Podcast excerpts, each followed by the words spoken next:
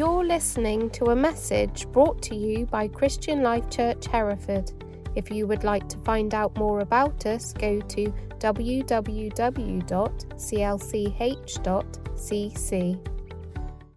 Great to be here with you. I know that this sermon this morning is going to really speak to at least one person. It's going to be the Word of God to at least one person and maybe more, because I know that that one person is me.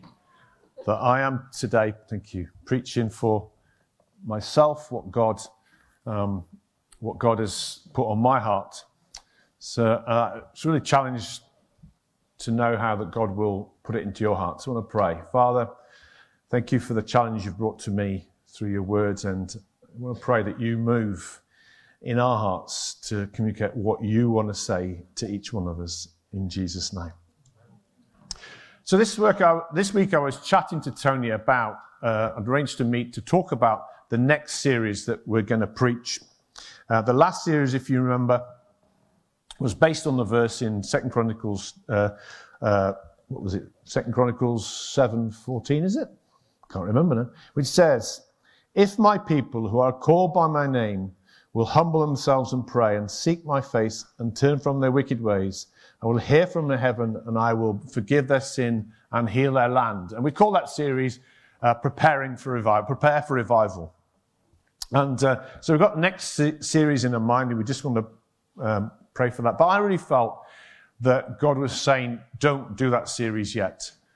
Don't move on to that yet. And I, and I said to Tony, what do you feel God's saying? And he said, I think we're still in the, the season of positioning ourselves for revival.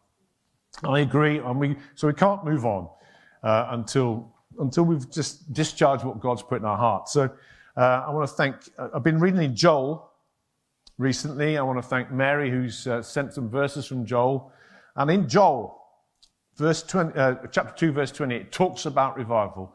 It talks says it says in there, God says, "I will pour out my spirit on all people, and uh, young men will see visions." Old men will uh, dream dreams, and my people will prophesy. It's an outpouring of the Spirit uh, that God promised in Joel. It was fulfilled in Acts. But the, that's what we're praying for, for for us. That's what revival is an outpouring of God's Spirit. That's what we're seeing in Asbury. We see it on the, on the news. And then as I read Joel, I saw that previous in, in three verses earlier, to that promise of revival, God talks about restoration. He says, I will restore the years that the locust has eaten. So restoration means giving back what was lost, taking it back to his a previous owner. It also means uh, reinstating to a previous condition. That's what restoration is. And that's something that God does and we participate in. Revival is something that is sovereign of God. But I also saw that a few, uh, a few verses earlier, there's something else, and it's called return. So there's return, restore, rev- revival. And that, I want to start off in Joel chapter 2, verse 12 to 13. And uh, the theme that I'm going to speak today is turn your heart to God, or return your heart to God. Turn or return your heart to God. Joel 2, this is the verse that really struck me recently. Verse 12 and 13. Even now, declares the Lord, return to me with all your heart, with fasting and weeping and mourning. Tear your heart and not your garments. In those days, that when people were distressed or uh, um, they would tear their clothes as a, as a sign uh, of, of fasting and mourning, crying out to God. And God is saying, don't tear your clothes, tear your heart. Return to the Lord, for he is gracious and compassionate, slow to anger and abounding in love, and he relents from sending calamity.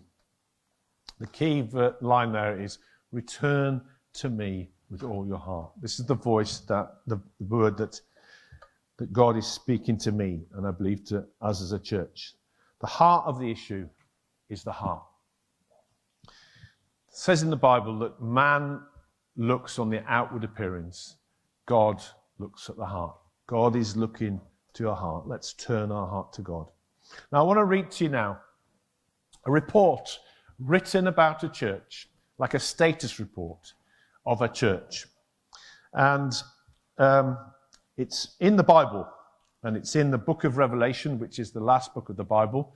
Revelation is an interesting book. It's a, a, a full of uh, symbolism, full of uh, strange language. It's a, a style very different from any other book in the Bible. But at the beginning, there's these letters written to church that give a status report of the church. So I'm going to read um, Revelation 2, uh, starting from verse 1. And this is a letter to the church that was in Ephesus.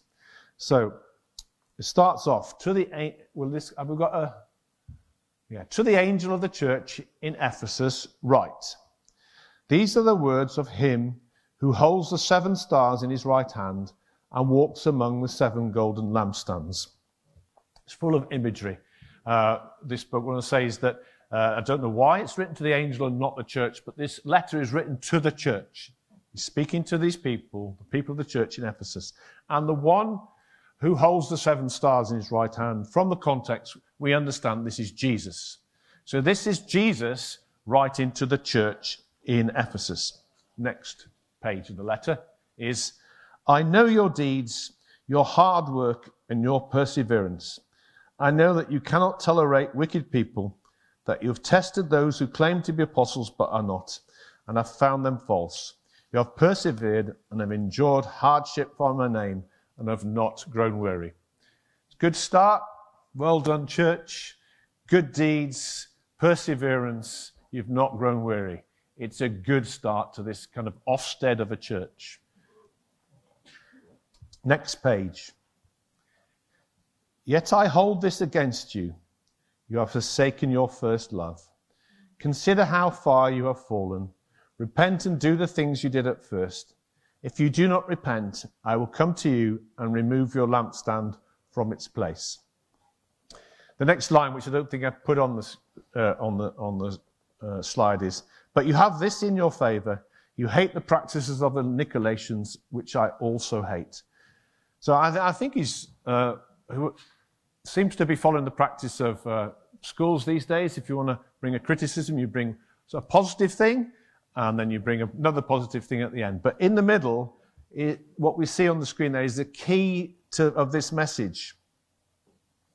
Just to say, he says, I will come and remove your lampstick from its place. What does that mean? I've looked at what that means in various commentaries. I, I don't really know what it means, but just to say, it's a bad thing. It's not a good thing. So this is a bad thing that can happen if we don't repent. But the key of this is you have forsaken your first love. You've forsaken first love. And that's what I focus on. Where is our heart in relation to our first love? And that's the, that's the, the cry of this letter. God is crying to his church you've, you've lost your first love. Consider how far you've fallen. Consider is, is to take some time to think where we're at in terms of our love for God compared with our first love. So I want to look at that. Jesus confirms the importance of our love for God. He said this The greatest commandment is this you shall love the Lord your God with all your heart and with all your soul, and with all your mind, and all your strength. That's the first and greatest commandment God gives us. So you look at that letter, and he commends them for their deeds, and he commends them for their perseverance, and he commends them that they've tested the apostles and found them to be uh, false. But this is the cry of a God for his people who've lost their love for him. Let's consider our hearts. I want to say, when we look at our hearts, there's no condemnation. Remember, that. there's no condemnation from God. There's no condemnation. Remember that. This is not a test. God is here to help us. When was your first love for God? Maybe for you it was when you became a Christian. It was for me. When I became a Christian, that's when I loved God first. Maybe you think, well, I've been a Christian like all my life. I grew up in a Christian home. but maybe there's a time when you were filled with the Spirit, or whatever. Or maybe you think, I never think of first love of God. Maybe that's not where it, it doesn't matter. Somebody once said there are many ways of falling in love. The theologian Ed Sheeran said, People fall in love in mysterious ways. I know, I know all about this because, about the ways of falling in love, because I have two teenage daughters. And she's looking very worried now. and because of that, we watch lots of Netflix roman- romances. we watch lots of Netflix romances. They're all the same, all exactly the same story. They're not all exa- but there are different ways that people fall, fall in love. and, uh, and there's different ways that we fall in love with God. So you don't need to compare with anybody else of how you came to love God. But let us ask ourselves what, what was it? Let's try to remember that time that we were passionately in love with God. And how is your love now? Would you say it's, oh, it's more mature, my love? But God's not after a mature love. He wants that first love, that passion that you had for God. I talk to people and say, they remember, I remember when I became a Christian, I just wanted to tell everybody. I wasn't very wise, I wasn't very subtle, but I just wanted to tell everybody. I just wanted to be with God's people. I just found I, I, I, would read the Bible before, and I read the Bible and thought, this is amazing. I've never seen this before in the Bible. God's love for me. Everything was different when I became a Christian. And that might not have been your experience, but God wants you to have an experience of Him where love changes everything. Your love for God changes everything. And it starts, as somebody's already said, that we have a revelation of God's love for us. We heard earlier, Hannah was saying, God is calling us to himself. Come and I'll give you wisdom. Come and I'll give you healing. Come and I'll give you all those things. But come for me. Come for me. That's the first love. And that's what God wants. Look in that letter. I think that letter that he wrote to the church, the heart of that is his cry. He's, he's crying like somebody in Netflix romance when his heart's broken because his people are not loving him anymore. Imagine if I wrote in my uh, Valentine's card to Adriana. Um, although I do not love you like I used to love you, let's look on the bright side. We are greatly increased our discernment of false apostles, and we hate the Nicolaitans as God does. It's not really going to be a good one, is it? It's not going to keep that one. She's going to be heartbroken. The heart of God is that we are passionately in love with Him as, as much as we have ever been. That's His heart. That's where it all comes from. Revival starts in a change in our heart. God is sad that we've lost our first love. So I just really want to bring to you a, a, a challenge to consider how far you've fallen, if you feel you've fallen. And it's not a question for anybody else, it's a question for you. As God is challenging me, am I as enthusiastic and on fire as I used to be when I first became a Christian? I'm not going to answer that. It's, it's for you to ask whatever question that God puts in your heart, but I'm just saying, do I run from sin like I used to because I was so in love with God? Am I hungry for His presence, for worship, the Bible? Am I hungry for that like I used to do? I remember just reading the Bible and, and it just is there, is there sound? Okay? It's gone, is it?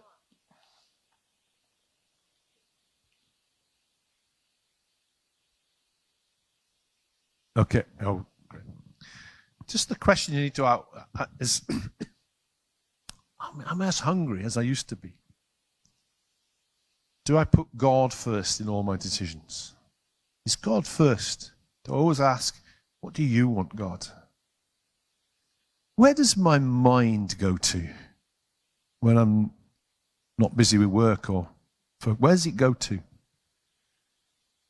Colossians, Paul writes, set your mind on things above. Your life is hidden with Christ in God. Set your heart on things above. Also, I was challenged about some early days, some of the things that I did when I've been a Christian about five years. Um, God challenged me to do a gap year, so I, I, I left my job and I came to Hereford to do a gap year for the church, and I had no concern about uh, money. Um, my, my dad was really concerned that I'd given up my job and my career, but God had spoke to me, and I just abandonedly, there's no question. And uh, and then 20, 20 years ago, I gave up my job again and to moved to Brazil because God had, had called me. But then now I'm thinking, you know, you, you start to have responsibilities, family and children. You start after you start to accumulate more stuff. And so the risk is bigger. But Jesus gave God gave everything. He gave his own son. So stuff that we accumulate gets in the way. Yeah? If we're passionately in love with God, we'll give up everything at a moment's notice for God. We have worries as well. Parable of the Good Sower talks about the, the seed that grows up among thorns. It says those are, and is choked by the thorns. Jesus said, those, the riches and worries of this life, choke it. And I'd ask myself, if God said, give up everything now, how ready I would be to do it again.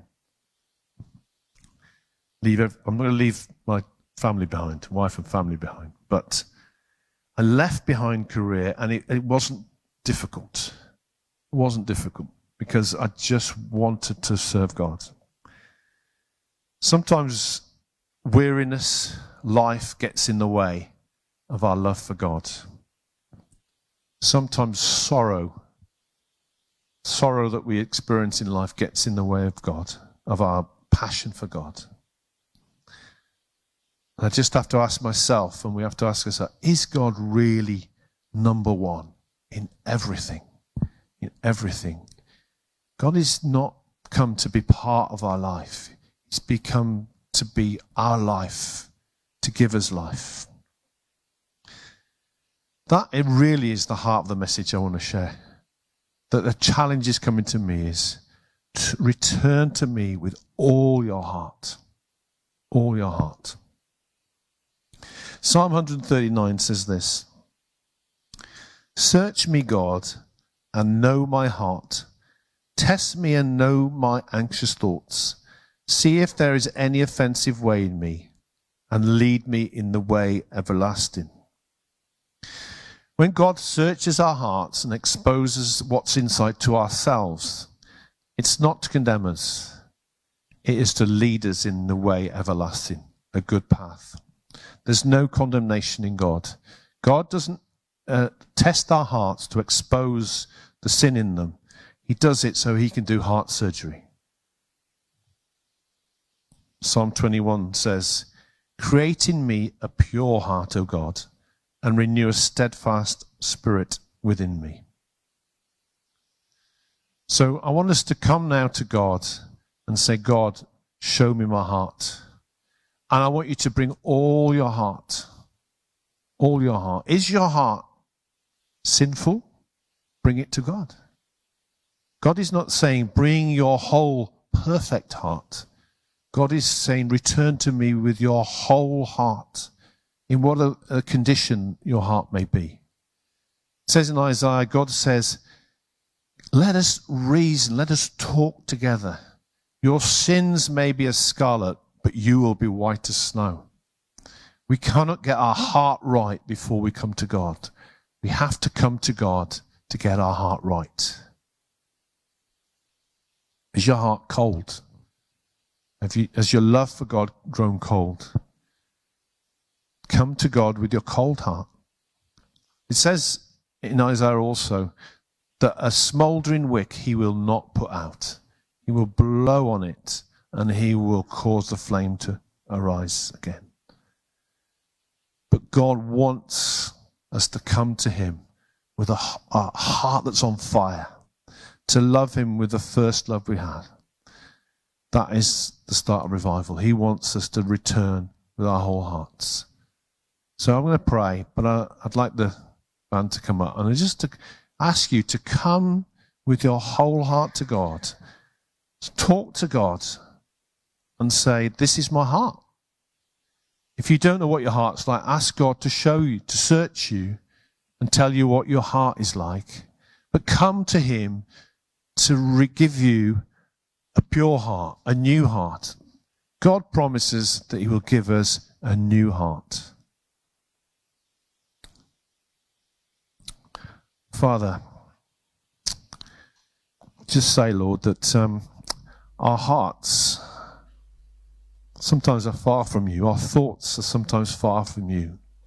But with some of our hearts, maybe 1%, maybe 99%, we want you. We want you. We pray, Lord, as we come to you with our whole heart, that you touch our heart and change us and bring us to you. Father, if we've grown cold, send your fire again. If we're struggling with sin, cleanse us, Lord. Make us white as snow. Touch us with the coal from your altar. Change us, Lord.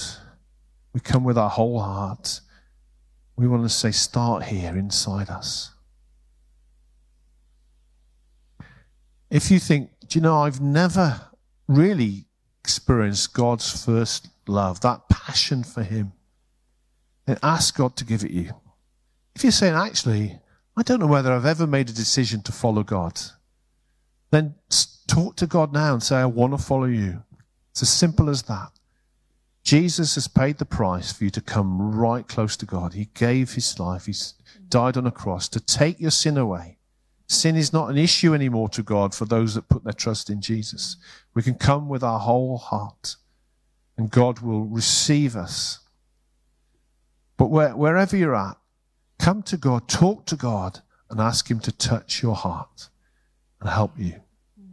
In Jesus' name.